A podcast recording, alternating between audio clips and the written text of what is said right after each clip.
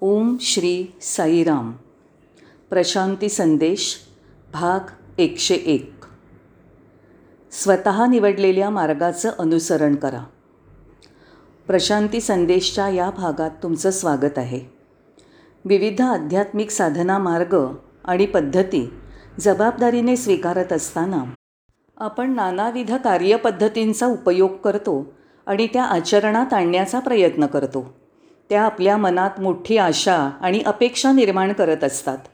जसं की तुम्ही या मार्गाने गेलात तर तुम्हाला कमी वेळात आणि लवकर चांगला परिणाम साधता येईल आणि तुमच्या ध्येयाप्रत तुम्हाला नेणारा हा सर्वात खात्रीशीर मार्ग आहे. अशा प्रकारे प्रत्येक संप्रदायातील लोक त्यांच्याच कार्यपद्धतीचं समर्थन करतात. इथे आपला उद्देश त्यांची तुलना करणं किंवा कोणत्याही निर्णयाप्रत येणं असा नाही. पण खात्रीने असे अनेक मार्ग आपल्याला दिसून येतात. त्यापैकी काहींमध्ये विभिन्नता असल्याने ते एकमेकांच्या विरोधात आहेत असं वाटतं. तसंच आपण पाहतो की आपले काही मित्र प्रथम विशिष्ट पद्धतींचं अनुसरण करतात पण काही काळानंतर धरसोड वृत्तीने दुसऱ्याच मार्गाचा अवलंब करतात. तसेच आणखी काही मित्र एखादी विचारसरणी अंगीकारतात आणि लगेच ती सोडून दुसऱ्याच मार्गाने जातात. हे असंही खूपदा आढळतं. बरं मग आपण काय करावं? जेव्हा अनेक पर्याय आपल्यासमोर असतात तेव्हा या सर्वातून मी काय करायला हवं?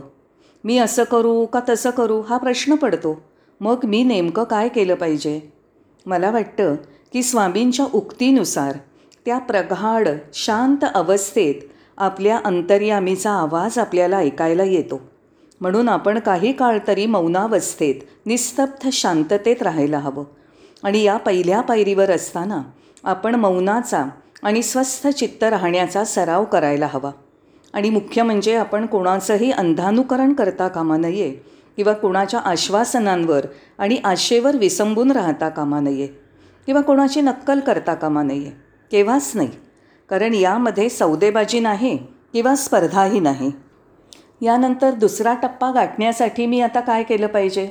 तर मला जे सोयीचं आहे जे मला जमतं ते केलं पाहिजे. हो जे मला सुखकर वाटतं जे सहज जमतं ते त्या पद्धतीने केलं पाहिजे. याऐवजी मला न जमणारी गोष्ट करण्याचा मी जर प्रयत्न केला तर साहजिकच मला त्रास होईल मनस्ताप होईल. मग तो मार्ग सोडून दुसरा नवीन मार्ग चोखाळावा लागेल. म्हणून हे कशासाठी? तर मला जे जमेल आणि जे माझ्यासाठी योग्य आहे ते मी स्वीकारलं पाहिजे आणि त्याचा मागोवा घेतला पाहिजे. जसं वैद्यकीय क्षेत्रात आपल्या प्रकृतीला सोसतील अशाच औषधांची उपाययोजना सुचवली जाते आणि आपल्या प्रकृतीला न मानवणारी औषधं देत नाहीत. म्हणजेच आपल्या देहाला मानवणारे उपायच करतात. त्याप्रमाणे आध्यात्मिक क्षेत्रातही याचा अवलंब का करू नये? आपल्या मनोभूमिकेला जे रास्त वाटेल सोयीचं असेल ते आपण केलं पाहिजे. आता साधनेच्या या तिसऱ्या पायरीवर आपण हे जाणलं पाहिजे की संपूर्ण चराचर सृष्टीचं अस्तित्व हेच मोठं गूढ आहे आणि अगम्य आहे. मी असं का म्हणतो? तर प्रत्येकाची क्षमता बुद्धिमत्ता आणि तुमची कार्यक्षमता वेगवेगळी असते. एखादा तुमच्या एवढा बुद्धिमान नसेलही किंवा तुमच्या एवढा उत्साही पण नसेल म्हणून तुमची शक्ती बुद्धी आवड निवड मनाचा कल आणि भावभावना इत्यादी गोष्टी व्यक्तीनुसार वेगवेगळ्या असतात. या सर्व बाबतीत प्रत्येकजण एकमेव आहे. हेच ते सृष्टीमधलं गूढ आहे. आपण नेहमीच म्हणतो की कोणत्याही दोन व्यक्ती समान नसतात. एकसारख्या नसतात. हाच निसर्ग नियम आहे. प्रत्येक व्यक्तीत अमर्याद शक्तीचा ठेवा आढळतो आणि निरीक्षणाअंती तो सहजच दिसून येतो. दुसऱ्या शब्दात सांगायचं तर ही ऊर्जा किंवा अमर्याद शक्ती म्हणजे कोणत्याही एका व्यक्तीची मक्तेदारी नाही. प्रत्येकात ती संपदा असते आणि प्रत्येकाला चिरंतन आयुष्य प्राप्त झालं आहे. अर्थात तुमचा देह नाश पावला तरी तुमचं जीवन जे अनंत आहे शाश्वत आहे ते चालूच राहतं. हो तेच शाश्वत जीवन. तुमचा आत्मा अविनाशी आणि अनंत असल्याने आधीच्या जन्मातलं प्राप्त झालेलं ज्ञान आणि संस्कार पुढील जन्मातही साधनेसाठी मिळतात. प्रत्येक व्यक्तीमध्ये ज्या तीन गोष्टी आढळून येतात त्या अशा.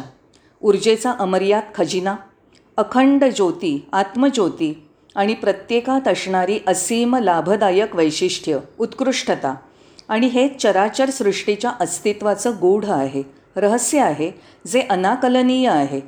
आता यानंतरच्या टप्प्यात आपलं मन निर्मळ निरागस असलं पाहिजे. परंतु बहुतेक लोक अज्ञानी असतात. निरागसपणा दैवी गुण आहे. पण अज्ञानामुळे निर्माण झालेली अविद्या त्याज्य आहे. म्हणून अज्ञानात राहण्यापेक्षा आपण मनाने निर्मळ होण्याचा प्रयत्न करूया. शांत राहूया. कारण चांगल्या साधनेसाठी प्रथम चित्तशुद्धीची आवश्यकता आहे. इथे एक गोष्ट लक्षात घेतली पाहिजे की आपण सतत अलिप्त राहू शकत नाही. आपण संवेदनाक्षम राहिलं पाहिजे. आपल्या हृदयाची स्पंदनं आपल्याला जाणवली पाहिजेत आणि आपण जागरूक ग्रहणक्षम असलं पाहिजे. आध्यात्मिक मार्गावर वाटचाल करताना साधना करताना हा पूर्वतयारीचा एक भाग आहे. आता यानंतरच्या टप्प्यात आपण आपल्यासाठी योग्य असलेल्या मार्गाचा शोध घेऊ लागतो. यावेळी आपण कोणत्याही अडचणींचा विचार करू नये करूच नये. कारण एकच की समस्या म्हणजे मार्गातील विघ्न आहेत. म्हणून तुम्ही आणि अस्तित्व यांच्या मार्गातील अडसर म्हणजे या समस्या आहेत. आणि संशय निर्माण झाला तर प्रगती कुंठित होईल. म्हणूनच इथे कोणता अडथळा नसून फक्त गूढ ईशतत्व आहे. आणि आपले दैवी सद्गुरू म्हणजे जणू मूर्तिमंत गूढतेचे साकार रूप आहेत. कारण आपण त्यांची काय परीक्षा करणार? त्यांच्याबद्दल कसे अंदाज बांधणार?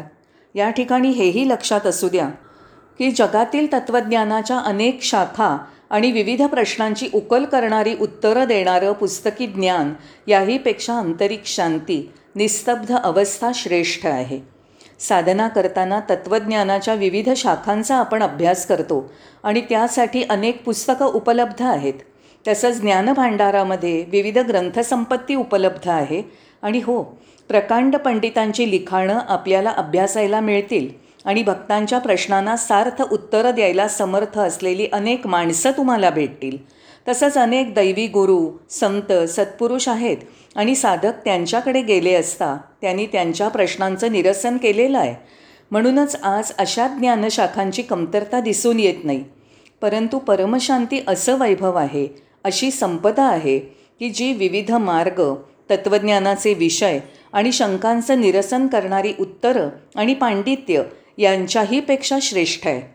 म्हणून आंतरिक शांती हे आध्यात्मिक साधना मार्गाचं मुख्य प्रवेशद्वार आहे. म्हणून आपला मार्ग निवडताना तो आपल्यासाठी योग्य आहे का? सोयीचा आहे का? याचा विचार करायला हवा. तसंच कोणाचंही अंधानुकरण करता कामा नये. सृष्टीचं अस्तित्व हे मोठं गूढ आहे. त्याचा आपण मनापासून स्वीकार केला पाहिजे. आपल्या सर्वांनाच सृष्टीने बहाल केलेला ठेवा सर्वांसाठी सारखा आहे. मी मागे म्हटल्याप्रमाणे प्रत्येकाला अमर्याद संपदा चिरंतन शाश्वत जीवन किंवा आत्मज्योती आणि आंतरिक आनंदाचा न संपणारा झरा प्राप्त झाला आहे. ही बुद्धिमत्ता आणि हा ठेवा सर्वांना सारखाच मिळाला आहे. म्हणून एखाद्या व्यक्तीची खास निवड झाली आहे किंवा तिलाच या तीन गोष्टींचा लाभ झाला आहे आणि म्हणून तिची आध्यात्मिक प्रगती होत आहे असा आपण विचार करता कामा नये. ही सर्वस्वी चुकीची कल्पना आहे. यासाठी आपण आपल्या आतच डोकावून पाहावं आणि अंतर्मुख होऊन आत्मपरीक्षण करावं. तेव्हाच आपण सर्व समान आहोत आणि कोणतीही एक व्यक्ती दुसऱ्यापेक्षा श्रेष्ठ नसते या निर्णयाप्रत आपण सहज पोचू शकू. म्हणून आता आपण काय करावं? तर शांत राहावं स्वस्थ राहावं. आणि जी कोणतीही पद्धत आपल्याला सहज जमणारी आणि सोपी वाटते तिचा अवलंब करायला सुरुवात करावी. उदाहरणार्थ श्री बाबांनी आपल्या सर्वांना नामस्मरण करायला सांगितलं आहे ते खूप सोपं असून सहज शक्य आहे. तसंच स्वामींनी ज्योतिर्ध्यान करायला पण सांगितलं आहे तीही आचरायला सोपी साधी पद्धत आहे. तसंच कर्मयोगाच्या क्षेत्रात त्यांनी आपल्याला सेवा कार्यात भाग घ्यायला सांगितलं आहे हे विविध मार्ग स्वामींनी आपल्या सर्वांसाठी दिलेले आहेत.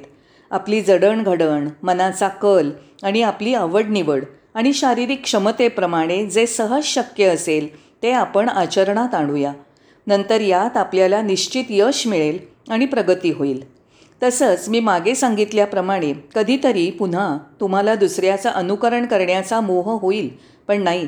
ज्या योगे आपल्याला आनंद मिळेल शांतीचा लाभ होईल तसंच जे आपण उत्स्फूर्तपणे आणि सहज करू शकतो ते आपल्यासाठी योग्य आहे. आपण जर क्लिष्ट कंटाळवाण्या आणि आपल्याला कठीण वाटणाऱ्या गोष्टी करू लागलो तर त्यात आनंद मिळणार नाही आणि मनशांती पण लाभणार नाही. याचा अर्थ असा की ज्या पद्धती आपल्याला सुखावह सोयीस्कर वाटत नाहीत त्या आपल्यासाठी योग्य नाहीत. म्हणून प्रामुख्याने ज्या तीन महत्त्वाच्या गोष्टींची आपण काळजी घेतली पाहिजे त्या अशा की त्यातून तुम्हाला आनंद आणि मनशांती मिळाली पाहिजे. तुम्ही ज्या सहजपणे करू शकता त्याच तुमच्यासाठी हिताच्या असून तुम्ही त्यांचा स्वीकार करावा. केवळ मित्रांच्या सांगण्यावरनं त्याचं अनुकरण करू नये नाही हे योग्य नाही. यानंतर आणखी एक गोष्ट मी तुम्हाला सांगू इच्छितो. की काही लोक आडमुठे असतात. त्यांना थोडा वेळसुद्धा स्वस्थ बसवत नाही. शांत राहताच येत नाही. ते सतत उद्योगात राहायला बघतात. त्यांना तुम्ही काय सूचना द्याल? तर जे कराल ते तुम्ही मन लावून करा झोकून करा. जेव्हा तुम्ही कोणतंही काम कराल किंवा सेवा कराल तेव्हा ते पूर्ण लक्ष देऊन करा. मन दुसरीकडेच आहे असं अर्धवट काम करू नका. म्हणून जे काही कराल ज्या कोणत्याही मार्गाने जाल तो कठीण वाटला तरी त्यात सर्वस्व ओतून ते करा. जरी तुम्हाला मध्येच विश्रांती न घेता पण आरामात काम करावंसं वाटलं तरीही तुम्ही जे कराल ते अगदी मनापासून आणि सर्वस्व ओतून करा. पूर्ण लक्ष देऊन करा. मग नक्कीच तुम्हाला त्यात सुयश मिळेल. मी तुम्हाला सांगतो की तुम्ही तुमची सत्सद विवेकबुद्धी सांगेल त्या मार्गाने जा. स्वामीही आपल्याला हेच सांगतात की देहाच्या किंवा मनाच्या मागे धावू नका. तुमच्या विवेकबुद्धीचं अनुसरण करा. कारण तुमची सत्सद विवेकबुद्धी तुम्हाला कधीही चुकीच्या सूचना करणार नाही. या उलट जे तुमच्यासाठी योग्य आहे हिताचं आहे तेच सुचवतं. कारण विवेकबुद्धी तुम्हाला संपूर्णपणे सदाचाराने वागायला प्रवृत्त करते. आणि यामुळे आपण सत्याला अनुसरून सारासार विचार करून तारतम्याने सुलभ मार्ग निवडू शकतो. सहसा लोक हृदयाचा ऐका असं म्हणत विवेकबुद्धी आणि हृदय किंवा आतला आवाज दोन्ही समानार्थी मानतात. या अर्थाने मी म्हणतो की आतला आवाज सुचवेल त्या मार्गाने जा म्हणजे तुमचं काम सोपं होईल. आणखी दुसरी गोष्ट म्हणजे अनेकदा आपण म्हणतो हे माझ्या वडिलांनी केलं हे माझ्या आजोबांनी केलं किंवा माझ्या पणजोबांनी हा मार्ग चोखाळला आणि आमच्या कुटुंबात अशी परंपरा आहे परंतु क्षमा करा असं विधान करणं मला मान्य नाही. आता काळ बदलला आहे तुमच्या वडिलांनी एखादी कार्यपद्धती स्वीकारली तेव्हाचा काळ आणि ती परिस्थिती आजच्यापेक्षा खूप वेगळी आहे. तसंच ज्यावेळी तुमच्या आजोबांनी एखादा आध्यात्मिक मार्ग निवडला असेल तेव्हाचा काळ आणि तुमच्या वडिलांचा काळ यातही खूप तफावत आहे. आजचे दिवस तर खूप वेगळे आहेत. आज आपण सदनिकांमध्ये राहतो खूप अपुऱ्या जागेत वावरतो. महानगरांमध्ये राहण्यासाठी घरं मिळणं अवघड झालं आहे त्यांना ती घरंही लहान असल्याने पुरेशी जागा उपलब्ध नसते. म्हणून म्हणतो की दिवस बदललेत. आपल्या नोकऱ्यांमध्ये खूप बदल झाला आहे उदरनिर्वाहासाठी काम करताना आपल्याला खूप वेळ द्यावा लागतो आणि आपली बरीच शक्ती पण खर्ची पडते. म्हणून कामाच्या पूर्वीच्या पद्धती आता कालबाह्य झाल्या आहेत. कामाचं स्वरूप पण बदललं आहे तसंच हे आपण समजून घेतलं पाहिजे की आध्यात्मिक साधना आणि तिचे विविध मार्ग पद्धती मला जन्मत प्राप्त झालेल्या नाहीत.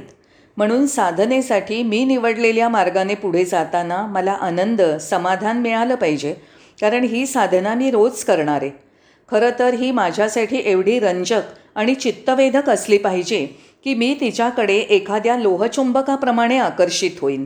पुन्हा पुन्हा ते करण्यासाठी मी उत्सुकतेने वाट पाहीन. यामुळे ही साधना कंटाळवाणी होणार नाही आणि त्याचा ताणही येणार नाही.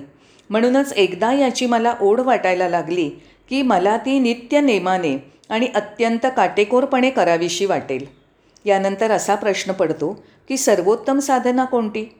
मी योग्य दिशेने मार्गक्रमणा करत आहे हे कसं ठरवायचं? तर त्याचा परिणाम तुम्हाला दिसेल त्यावरून. तुम्ही रोगमुक्त झालायत हे तुम्हाला कसं कळतं? जेव्हा ताप उतरतो पूर्वीप्रमाणे वेदना होत नाहीत आणि अशी इतर लक्षणंही नाहीशी होतात तेव्हा आपण बरे झालोय असं समजावं. आपण पोटभर जेवलोय हे कसं समजतं? जेव्हा आणखी एकही घास आपण खाऊ शकत नाही तेव्हा समजतं की पोट भरलं आहे म्हणून साधनेचं फलित म्हणून तुम्हाला मनशांती लाभेल. स्वस्थ बसावं मौनात राहावं असं वाटेल. तुम्ही सतत आनंदात राहाल. ईश्वराच्या आशीर्वादाने तुम्ही धन्य होऊन जाल. यावरून आपण योग्य मार्गाने जात आहोत हे जाणावं. पण तुम्ही कसलीही भीती बाळगता कामा नये. आज अनेक लोक म्हणतात की आपण स्वामींना पाहू शकत नाही. त्यामुळे मूर्त स्वरूपात ते कसं मार्गदर्शन करणार याचा मनात संभ्रम निर्माण होतो. मी त्यांना भेटू शकत नसल्याने माझं खूप नुकसान झालं आहे मी जणू अनाथ झालो आहे अशी खंत वाटत राहते. पण ही मनोभूमिका चुकीची आहे आणि असा विचार करणं योग्य नाही. तुम्ही प्रगाढ ध्यानावस्थेत असता तेव्हा तुम्ही तुमच्या दैवी गुरूंच्या विचारात घडलेले असता. तेव्हा तुमच्यासाठी तुमचे सद्गुरू सगुण रूपात येतील. जणू काही ते रूप मनानेच साकार होईल.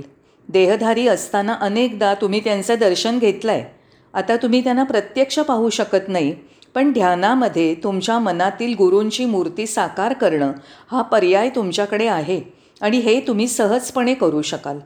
आता दुसऱ्या विषयाकडे वळण्यापूर्वी मला तुम्हाला एक गोष्ट सांगायची पण तुम्ही ते ऐकू इच्छित नाही. का? तर आपल्या मनाला किंवा अहंकाराला काहीतरी आव्हानात्मक गोष्ट करावीशी वाटते. ही पद्धत सोपी आहे असं मी म्हणत असतानाही तुमचं मन त्याचा स्वीकार करायला राजी होत नाही कारण त्याला संघर्ष करावासा वाटतो. कोणतं तरी कठीण आव्हान स्वीकारावंसं वाटतं. मग अवघड अशक्य वाटणाऱ्या ध्येयांच्या ते मागे लागतं. केवळ अहंकारापोटी मन अशक्य गोष्टींच्या मागे धावतं. म्हणूनच तुमचं मन तुम्हाला सहज शक्य असलेल्या गोष्टींचा अंगीकार करायला नकार देतं. मी सुरुवातीलाच सांगितलं आहे तुमच्या सत्सद विवेकबुद्धीचा ऐका. तुमचा आतला आवाज सांगेल त्या मार्गाने जा. या उलट तुमच्या मनाचा ऐका असं कोणीही सल्ला देत नाही कारण तुमचं मन मोहापायी तुम्हाला चुकीच्या मार्गाने घेऊन जाईल. पण तुमची विवेकबुद्धी तुम्हाला कधीही चुकीचं वागायला प्रवृत्त करणार नाही. यासाठी तुम्ही अंतर्मुख होण्याची गरज आहे. शांत बसा. एकाग्र चित्ताने अंतरंगात डोकावा. यानंतर तुम्हाला दिव्य अनुभूती येईल.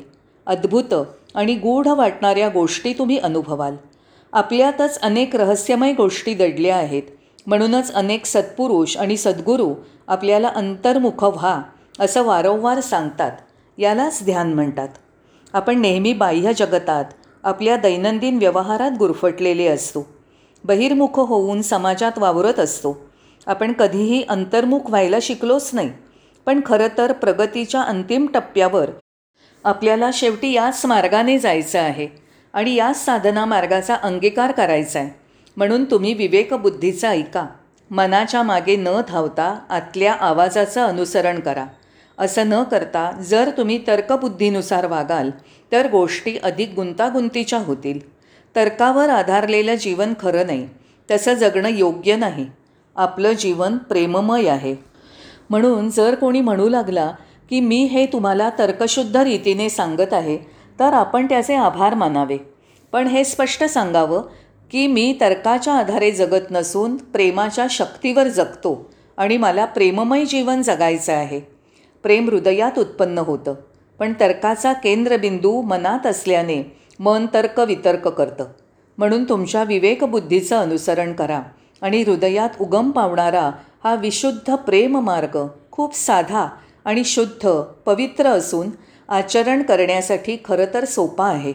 यातूनच तुमच्यातील दिव्यत्वाची तुम्हाला प्रचिती येईल आणि तुमच्यात विद्यमान असलेल्या ईश्वराशी दिव्य शक्तीशी तुम्ही अनुसंधान साधू शकाल. बाह्य जगतात आपण तोंडी किंवा लेखी अशा प्रकारे संपर्क साधतो. पण अंतर्मुख होऊन ईश्वराशी अनुसंधान साधावं लागतं. म्हणून विशुद्ध प्रेम मार्ग हा सर्वात सुरक्षित मार्ग आहे. जेव्हा तुम्ही विशुद्ध दिव्य प्रेमभावनेने परमेश्वराच्या अनुसंधानात असता तेव्हा तुम्ही असूयेपासून मुक्त असता. तसंच कधीही तुम्ही सत्तापिपासू होत नाही किंवा दुसऱ्यांवर अधिकार गाजवणार नाही. मग कधीही कोणावरही क्रोधित होणार नाही. अशा वेळी तुम्ही अहंकारविरहित होता. त्यानंतर तुमचं जीवन तुमचं व्यक्तिमत्व हे जणू काही दैवी सद्गुणांच्या सुगंधाने दरवळेल. आणि ते दुसऱ्याला दीपस्तंभाप्रमाणे मार्गदर्शक ठरेल. तसंच तुमच्यातील दिव्य आनंद हा इतरांनी तुम्हाला अनुसरावं याचं एक उत्तम उदाहरण असेल. म्हणून माझ्या या प्रवचनातून मी तुम्हाला हे निदर्शनाला आणू इच्छितो की आपण आपल्यासाठी योग्य आणि सोयीस्कर असलेला मार्ग निवडला पाहिजे. आणि दुसऱ्याचं अंधानुकरण करता कामा नये. साईराम मी आपला आभारी आहे.